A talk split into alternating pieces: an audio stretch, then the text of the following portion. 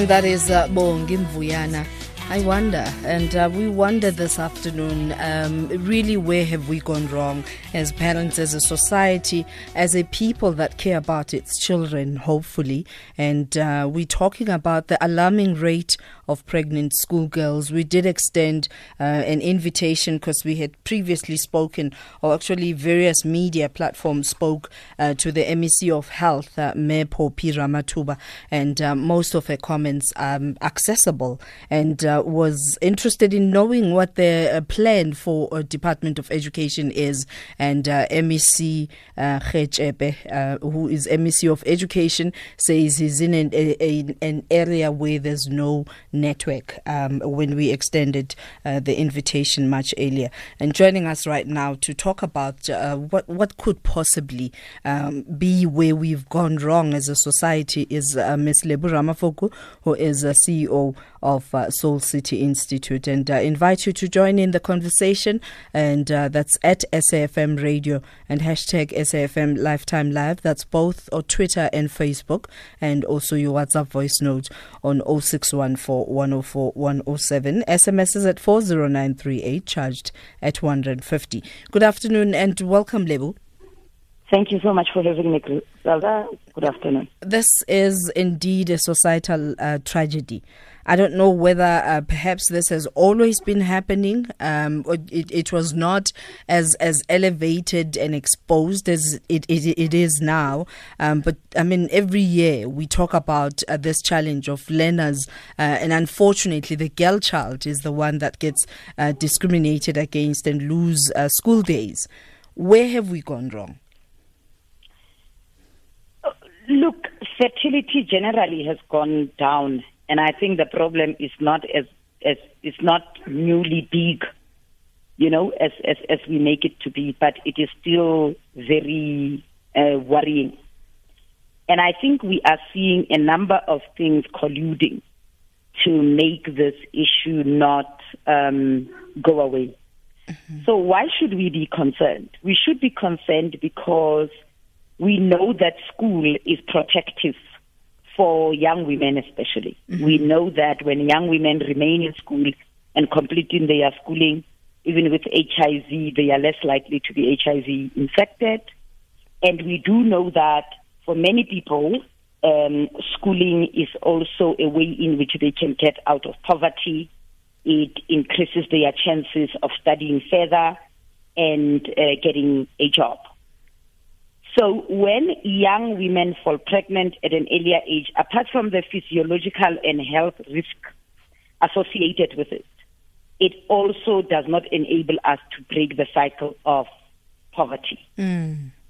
Um, so those are the reasons why we, we, we, we, we, we, we, we need to be very concerned about this, whether the numbers are up or down or in, in any way. And we do see that many of the schools who will report uh, what we call teenage pregnancy are also reporting them in schools in communities that are poorer mm. than others, which tends to suggest that those communities and those schools do not have the requisite resources to protect, educate, and really take care of the of the of the girl children. Now, going back to um, a case in point in Limpopo, where you'll have a grade twelve learner who says, "I am aware of uh, the the risks associated uh, with uh, unprotected intercourse, and I I went ahead. It was my choice. I decided uh, to stop taking contraceptives, and uh, I'm pregnant. It is what it is." Um, uh, do we have perhaps is there a gap in, in, in character building uh, where young people uh, choose wisely? And I'm choosing my words carefully here because I don't want to sound like uh, Principal Criselda. Um, so, Criselda, you know, my view is the following. Our conservative, sexist, dirty approach to sexuality as a people has not yielded results because young people are sexual beings. Young people are going to have sex. The difference here is are young people able to protect themselves from having from having sex?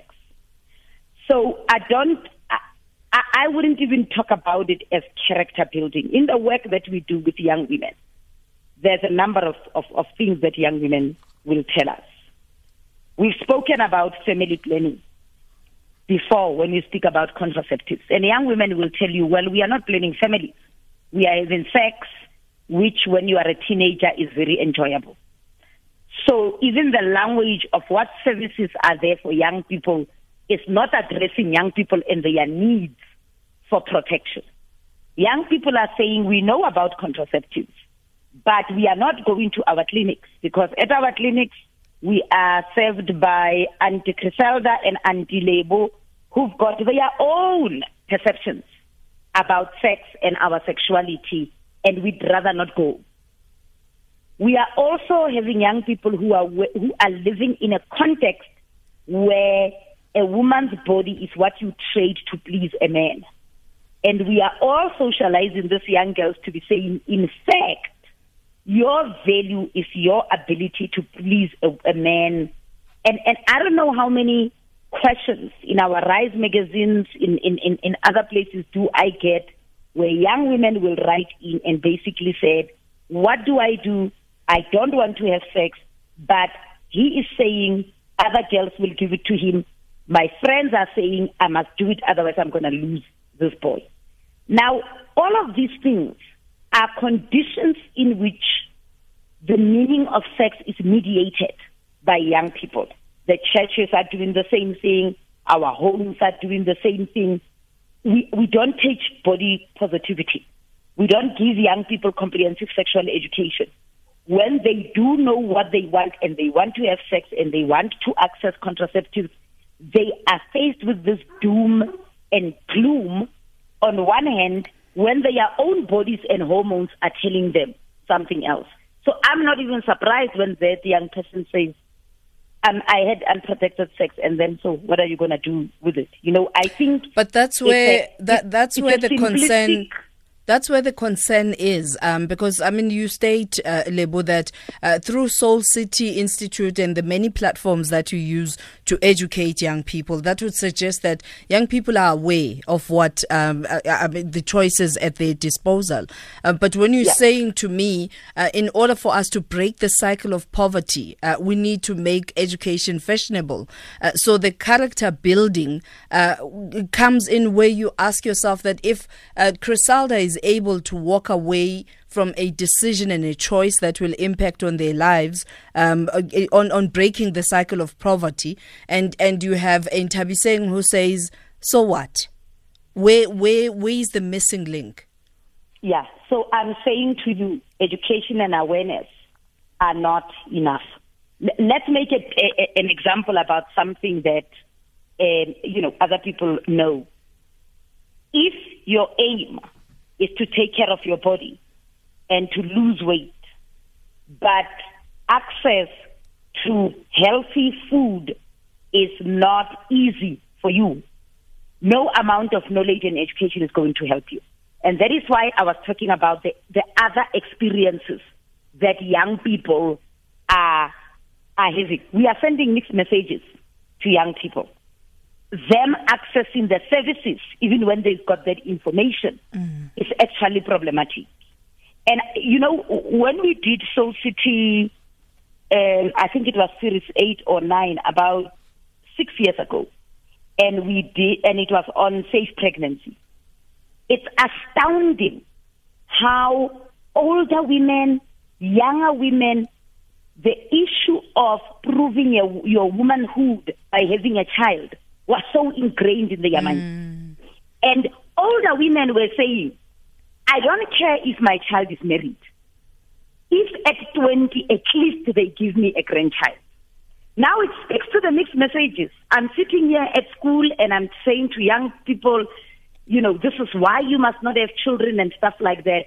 And you are having a, a norm that basically says, one, your womanhood in a relationship is proven by giving a boy sex. Two, your womanhood as you grow is proven by you producing a child. You know, these are not messages that start, we don't switch them off and switch them on. These are messages that are there in our society that young people have to negotiate. You are also sitting with parents who are so uncomfortable with their own sexuality mm. that the only message about sex that they are giving to teenagers is a message of fear. They are not even comfortable to talk about it. So where do young people go? They go to the music, they go to other places because what their body is telling them at a particular age and what society is telling them, mm. they are at, at odds and they are clashing. You oh. see, and that is why I'm saying we need, you know, eh, the typical example I made about we call it family planning. You know, when you are 16 and you really want to have sex, and we need to accept that young people are going to have sex. You are 18, you want to have sex. What is there in your society, in your community, that is helping you make a safer option?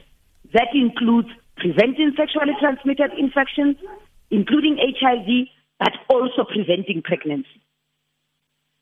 All right, uh, we're taking your calls right now. It seems like uh, the MEC is uh, standing at a better place uh, to be able to speak to us as uh, we connect to what where could we have uh, missed the link? Uh, for me, one pregnant young girl uh, is one too many, especially when they're not equipped uh, with looking after a child, when they are a child themselves. And joining us on the line is Lebo Ramafoko, uh, who is CEO of uh, Soul City Institute, and taking your calls right now on 0891 104 207 and WhatsApp voice note on 0614 104 107. And uh, um, we have uh, Yanis in Cape Town. Good afternoon and welcome. Hi, good afternoon to you. Is it legal to have a sex with underage, like 12, 13, 14 years old? I don't think so. We are talking about the girls who've got the children. What about the fathers who made these children? Are there any punishment for them? How does, according to the law, uh, works? Because it shouldn't. I mean, we should uh, discourage this mm. when we're going to force or push this, uh, how do they call it, sugar daddies or other people, other youngsters, even not only to pay maintenance to the children, for the children, otherwise we taxpayer have to pay for that, but also put them into prison because it's illegal. It's like a rape. Janus, what, what, do we what do we do when uh, it's peer to peer? 17, 14 year olds are having sex with 14 year olds unprotected and making babies. Well, I'm, I'm talking about these young girls, 9, 12, 13 years old. 14, 15, it's normal. We are living in South countries, mm. like in Brazil and other countries it's not, nothing nothing strange to 14, 15 years old to have a child. Of course, her children's food is finished and she should know about it. But I'm talking about this young, really young, 9, 10, 13, 12 years old girls who are impregnated by men or fathers or boys. Mm. What happened to this? All right. Thank you. Thank you very much, Janus. Let's go to Romeo in Durban. Good afternoon. Uh, welcome to Lifetime Live. Afternoon to you, my sister. How are you? I'm good. I'm good, Romeo. A bit and concerned. How are anyway, you? I just wanted to say. Sorry, sorry, sorry. I wanted to say um, it might have been uh, too late for us to go back to our tradition where parents used to have the uh, the powers of controlling their children. Unlike today, considering in terms of constitution and uh, human rights. So I thought maybe uh, I don't know how we can engage or connect our culture into the constitution to give the parents an opportunity to guide their children and at the time of arriving at home and at the time in which they must be at home and the time in which they must be at church or wherever they are to avoid all those unnecessary coming home late like uh, 10 11 o'clock at night. I mean, that is go- uh, quite really disturbing that when she arrived at home around that time, it is possible that they engage um, to unnecessary things, such as like those ones that the lady was talking about, sex, and as a, at the end of the day, we end up having um, unwanted child. All right, uh, Romeo. Your unfortunately your line uh, is is just not uh, playing game. But thank you, thank you very much uh, for the call. Uh, Lebo, any chance of us going back to those traditional ways we, which have not really yielded any result? Uh, like I said in the intro, that could it be that this challenge has always been there, but not as heightened um, because of uh, you know access to uh, social media? Well, uh, the idea that it happens at night and strict control of children is going to stop it. It hasn't proven that Mm. to work anywhere. In fact, many studies that even show people who preach abstinence only have shown that they have not worked. Young people will have sex during the day, they'll have sex anytime. And if you test their virginity, they will have anal sex. So, where do we find, um, uh, you know, resources to empower ourselves as parents? We'll be speaking to the MEC a little later after the news headlines. But where do we find information to empower ourselves as parents to speak to our children and stop making sex taboo? Well, we run a parenting course, and in the parenting course that Soul City runs is also understanding just the discomfort that parents are having about their own sexuality. And I think that is a, a very good body of work because, you know, young people will sense when you are uncomfortable about the subject, mm. and they will not even come to you to talk about it, but they will go elsewhere. And our discomfort as parents, sadly, is informed by our religious and cultural beliefs about what is taboo and what is normal to talk about. And in a world that has gone so global, and, and, and, and, and we can't even present our cultures as static because they need to evolve.